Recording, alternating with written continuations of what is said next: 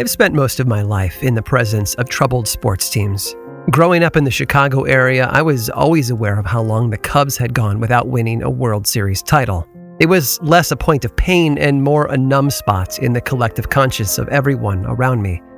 When I moved to Boston in the late 90s, I discovered a similar culture, this time centered around the Red Sox. Again, here was a team that had spent decades waiting. Year after year, Hope would be manufactured and piled high into the cart of expectations, only to have that cart dumped on its side at the end of each season. Until 2004, that is. That was the year things changed. That was the year that brought the Tower of Hopelessness and Doubt, a tower that took 86 years to construct, brick by brick, year after year, and brought it all crashing down.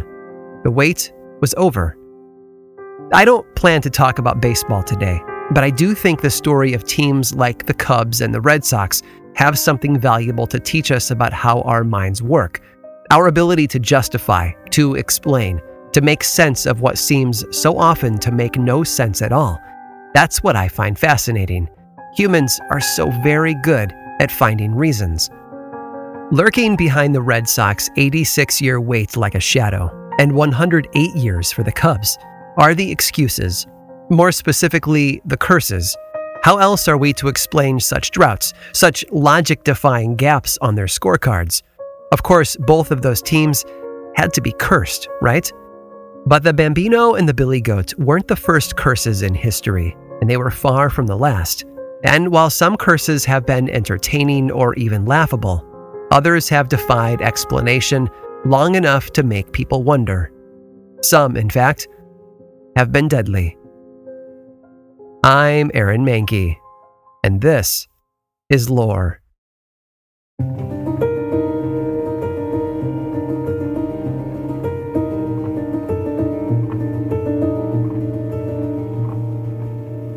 The word curse comes from the Old English word curse. Just drop the E and you'll have the root.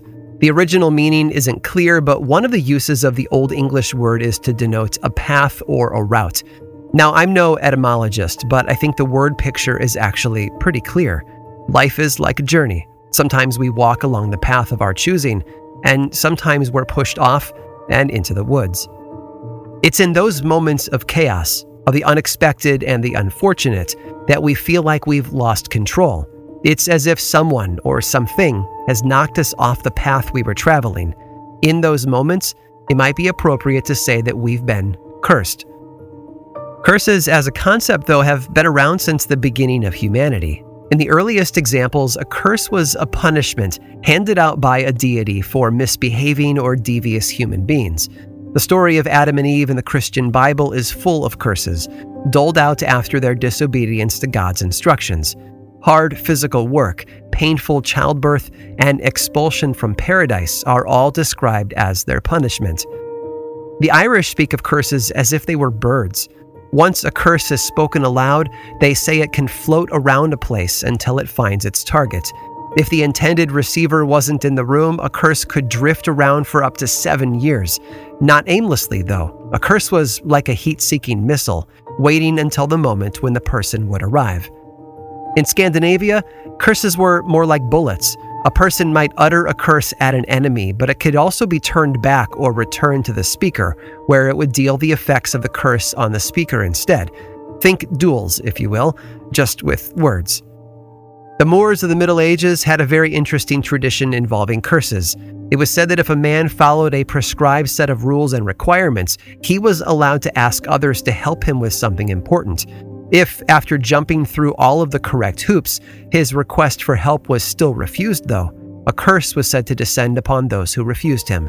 Not a specific curse that he made up, but a general societal curse, as if tradition itself were punishing the unhelpful people. According to another legend, the Celtic people of Europe used curses in a powerful way. If a tenant farmer was fired and evicted from the land he had been hired to work, he would quickly go and gather stones from all over the property. Then he would put these stones in a lit fireplace, fall on his knees, and pray. What did they pray for exactly? Well, they prayed that for as long as the stones remained unburnt, every possible curse would descend upon their landlords, his children, and all the generations after them. Then, rather than leave the stones in the fireplace where they could eventually become burned, thus ending the curse, they would gather them back up and scatter them around the countryside. Curses have been there since the beginning, it seems, but over time they have evolved to be more than just something you do to another person, as if they were weapons or tools. Many of the stories that we tell on dark nights around campfires have more to do with the implications. You see, sometimes the horrible tragedies of life refuse to be explained away without the mention of a deadly curse.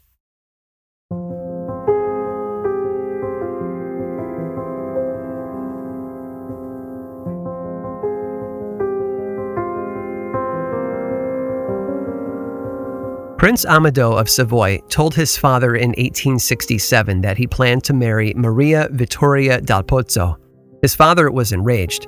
Sure, she was of noble birth, but she was no princess, and she certainly wasn't worthy of the son of a king. He was said to have cursed their union.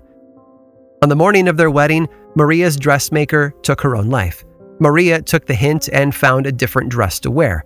Later, as the bridal party made their way to the palace church in a grand procession, one of the military leaders fell off his horse and died right there in the street. The wedding procession continued on, though, and finally reached the palace gates, only to find them shut. A quick inspection revealed the reason why. The gatekeeper was found in the gatehouse, lying in a pool of his own blood. The death toll continued, though. Immediately after the wedding, the best man shot himself in the head.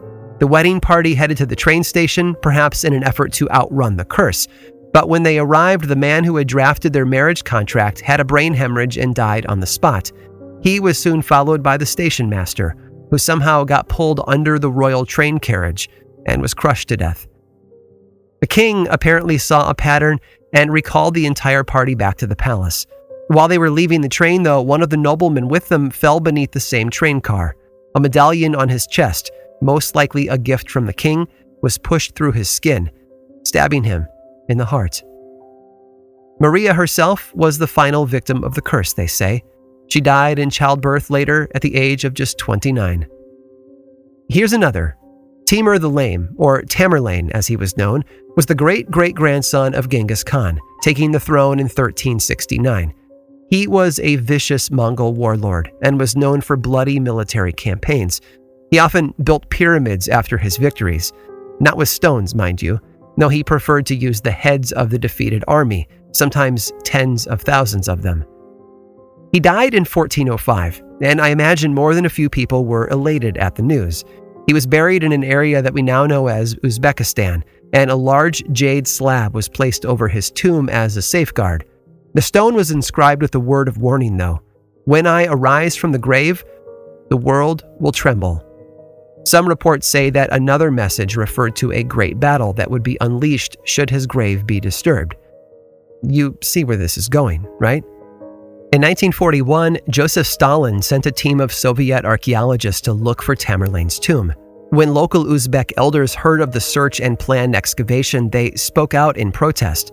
They made reference to an old book that made it clear just how bad of an idea it was to open the tomb. They spoke of a curse. They spoke, but no one listened. On June 21st of 1941, the tomb of Tamerlane was opened and his skull was removed. The following day, Hitler's forces crossed into the Soviet Union, beginning the largest German military operation of World War II. If the Second World War had a great battle, this was it. The body of Tamerlane was studied for over a year while the Soviet Union was torn apart and destroyed by Hitler's army. All told, the Soviet Union lost 26.6 million men and women to the invasion, more than any country in human history. It's unclear why, but in November of 1942, the Soviets decided to return Tamerlane's body to the tomb, complete with a proper Islamic burial. Days later, the German invasion was repelled at Stalingrad, finally pushing them back to the west and marking a turning point in the war. A turning point, some say, that was caused by a curse.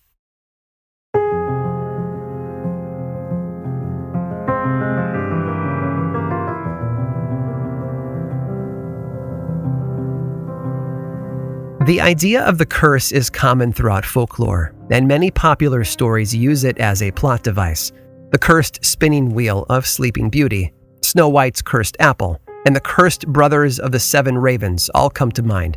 But there's one other example in Irish tradition that tops them all, however obscure it might be. There's an ancient Norse work called The King's Mirror that tells a fascinating story about St. Patrick. Patrick, of course, was known for his work spreading Christianity throughout Ireland in the 5th century, but he apparently did not always meet with success on his travels. According to the account, St. Patrick once visited a clan that lived in a southern kingdom of Ireland called Ossory. Like any other visit, Patrick's mission was to bring his message of Christianity to the people there, but it appears that he struck out. The King's Mirror goes on to describe how the people of the clan made every effort they could to insult both Patrick and the god he represented. Patrick, to his credit, carried on and tried his best, he preached the same message he always did and followed the same protocol, meeting with the clan in their place of assembly. But the people wouldn't hear him out. Instead, they did something that might seem incredibly odd to our modern ears. They howled like wolves. It's not that they laughed at him and it happened to sound like howling. These people literally howled at St. Patrick. The reason was incredibly logical. The totem or spirit animal for this clan happened to be the wolf. To them, they were just responding to the message of an outside deity with the sounds of their own. Now, this was pretty unheard of for St. Patrick, and the fact that this event was recorded in a Norse history book highlights just how unusual it was. But even more unusual was Patrick's response to this stubborn, insulting clan. Clearly upset, Patrick stopped speaking and began to pray. He asked God to punish the people of the village for their stubbornness he wasn't specific, but he asked for some form of affliction that would be communal, that would carry on through the generations as a constant reminder of their disobedience. According to the story, God actually listened. It was said that the people of Ossory were forever cursed to become the very thing they worshipped wolves, and this curse followed a very specific set of rules. Every seven years, they said, one couple from the village of Ossory would be transformed into wolves. They would be stuck in this form day and night, year after year, until the next couple would take over, transforming into wolves themselves and freeing the couple before them. Part of the curse was said to be how the people of Ossory maintained their human minds while in the form of a wolf. But although they thought and spoke as human, they were equally bound to the cravings of their new form, specifically the craving for human flesh. In this way, the curse affected everyone, from the man and woman transformed to the people around them who lived in constant fear of being attacked. Ever since that day, so the legend goes, the people of Ossory have been cursed. There's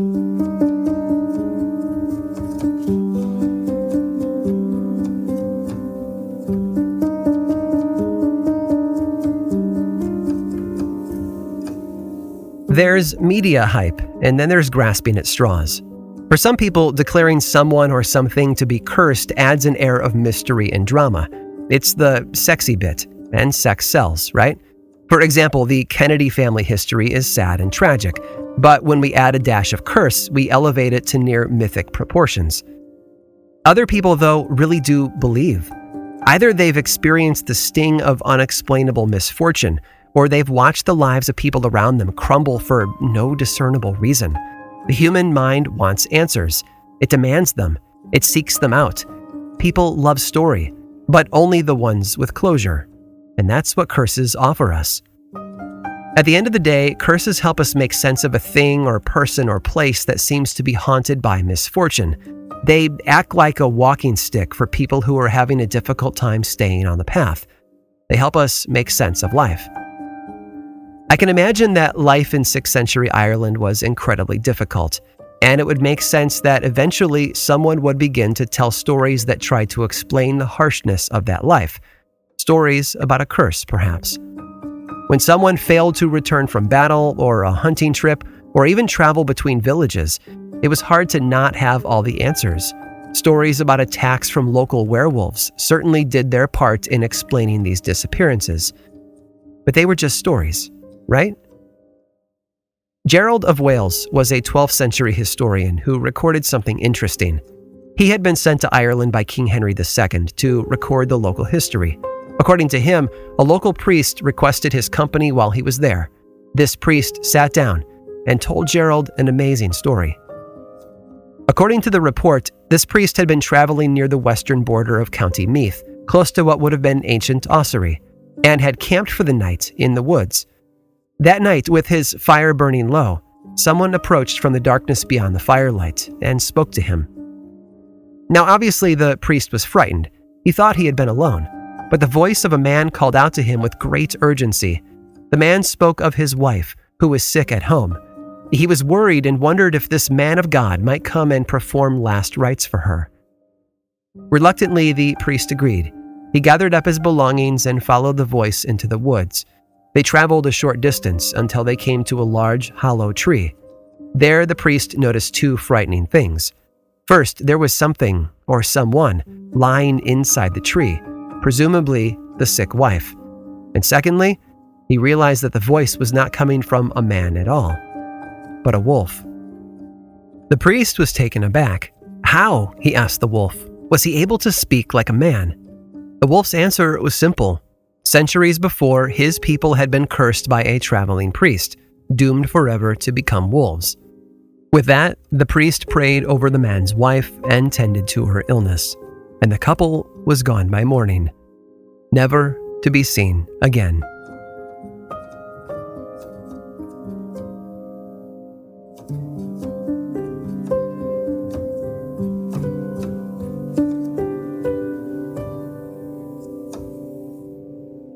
Sometimes folklore can be addictive, and nowhere is that more true than within the subset of folklore that focuses on curses. They are typically neat, ready made stories that explain away seemingly random events, offering an answer or entertainment, often a bit of both. So it should come as no surprise that I've got another one up my sleeve. And if you stick around through this brief sponsor break, I'll tell you all about it. This episode was made possible by Article. Every single day, I sit down at my desk and I make podcasts, and that's something that I've done for years on a desk from Article. The quality is absolutely amazing, delivery was dead simple, and everyone who sees it can't help but comment on it. Maybe that's because Article believes in delightful design for every home, and thanks to their online only model, they have some really delightful prices too. Their curated assortment of mid century modern, coastal, industrial, Scandi, and boho designs makes furniture shopping simple. I honestly can't can't get enough of all of those clean lines, rich colors, and gorgeous wood finishes. Article's team of designers are all about finding the perfect balance between style, quality, and price. They're dedicated to thoughtful craftsmanship that stands the test of time and looks good doing it. Article offers fast, affordable shipping across the US and Canada. Plus, they won't leave you waiting around. You pick the delivery time and they'll send you updates every step of the way. And their knowledgeable customer care team is there when you need them to make sure your experience is smooth and stress free. Article is offering our listeners $50 off their first purchase of $100 or more. To claim, visit article.com slash lore and the discount will be automatically applied at checkout. That's article.com slash lore for $50 off your first purchase of $100 or more. This episode of Lore was made possible by DoorDash. We live in a pretty amazing world, don't we? You can get anything you need when you need it delivered right to your door. With DoorDash, you can get pretty much anything. For my family, this became a powerful tool when my kids started back up with after school sports. All of a sudden, there were days when being able to order a meal became a lifesaver. If it wasn't for DoorDash, we'd have been eating dinner way too late. And maybe you've been there, or in a different situation with a similar solution. Sick on the couch, trapped between never ending meetings, or even at a party and suddenly out of ice or alcohol. In moments like that, DoorDash can provide a clutch assist. DoorDash, your door to more. Download the DoorDash app now and get almost anything delivered. Must be 21 or older to order alcohol. Drink responsibly. Alcohol available only in select markets. This episode of Lore is made possible by June's Journey. Escape to a bygone age of mystery, danger, and romance as you immerse yourself in the world of June's Journey, a hidden object mystery mobile game that puts your detective skills to the test. Play as June Parker and investigate beautifully detailed scenes of the 1920s whilst uncovering the mystery of her sister's murder. With hundreds of mind teasing puzzles, the next clue is always within reach. collect scraps of information to fill your photo album, and learn more about each character. Plus, you can chat and play with or against other players by joining a detective club. You'll even get the chance to play in a detective league to put your skills to the test. I'm willing to bet that, like me, you work crazy hours and are desperately in need of easy ways to relax. I love that I can open up June's Journey and dig in for a little while, searching for hidden objects, fine tuning my sense of observation, and enjoying the gorgeous artwork are all so, so helpful in letting me unwind. Mystery, danger, and romance. Where will each new chapter take you? Relax and lose yourself in this captivating quest of mystery, murder, and romance. Can you crack the case? Download June's Journey for free today on iOS and Android.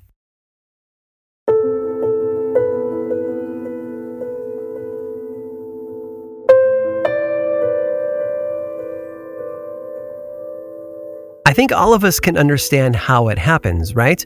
There's a way life tends to play out, the normal flow of events, as it were. This is why the human mind makes assumptions, because the longer we are around on this planet, the more familiar we become with the typical patterns of life. And sometimes an event comes along that just doesn't fit the mold. Which is what happened back in 1973. But we actually need to start a bit earlier than that, over five centuries earlier, to be exact, because it was back in 1427 that a man named Casimir was born in Poland but while life was difficult for most people in the 15th century, Casimir's upbringing was a bit different.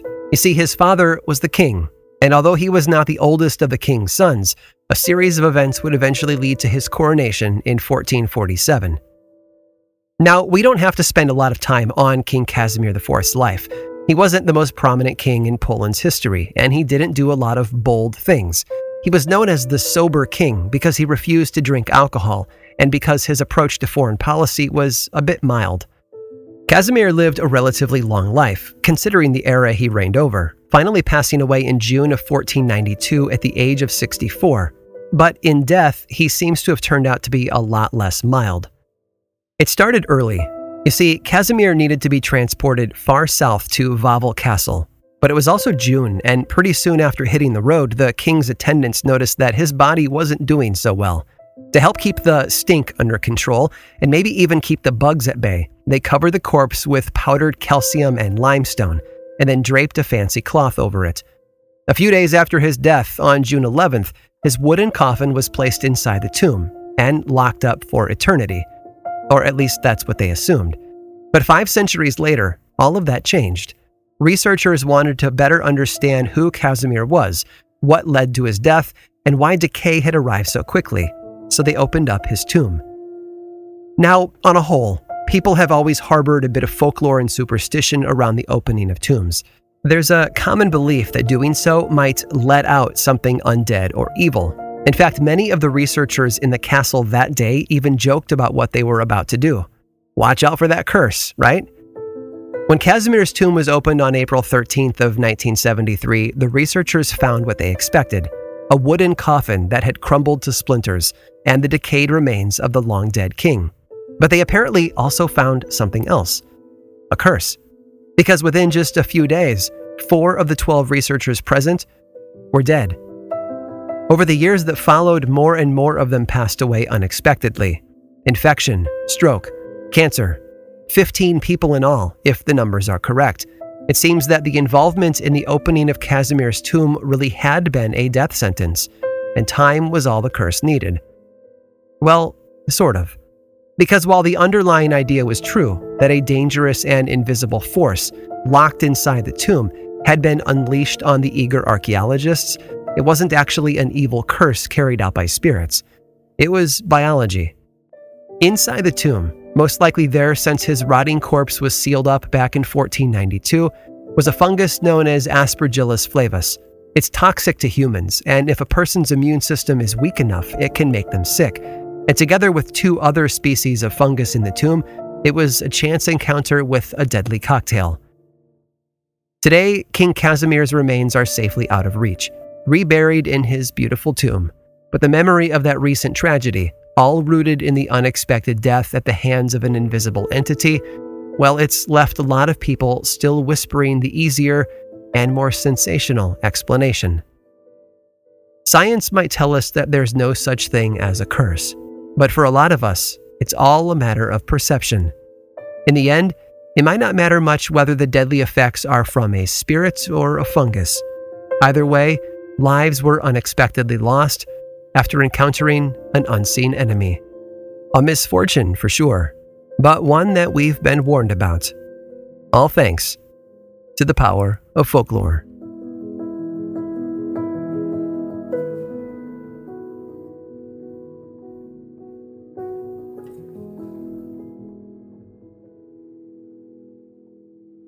This episode of Lore was researched, written, and produced by me, Aaron Mahnke, with music by Chad Lawson.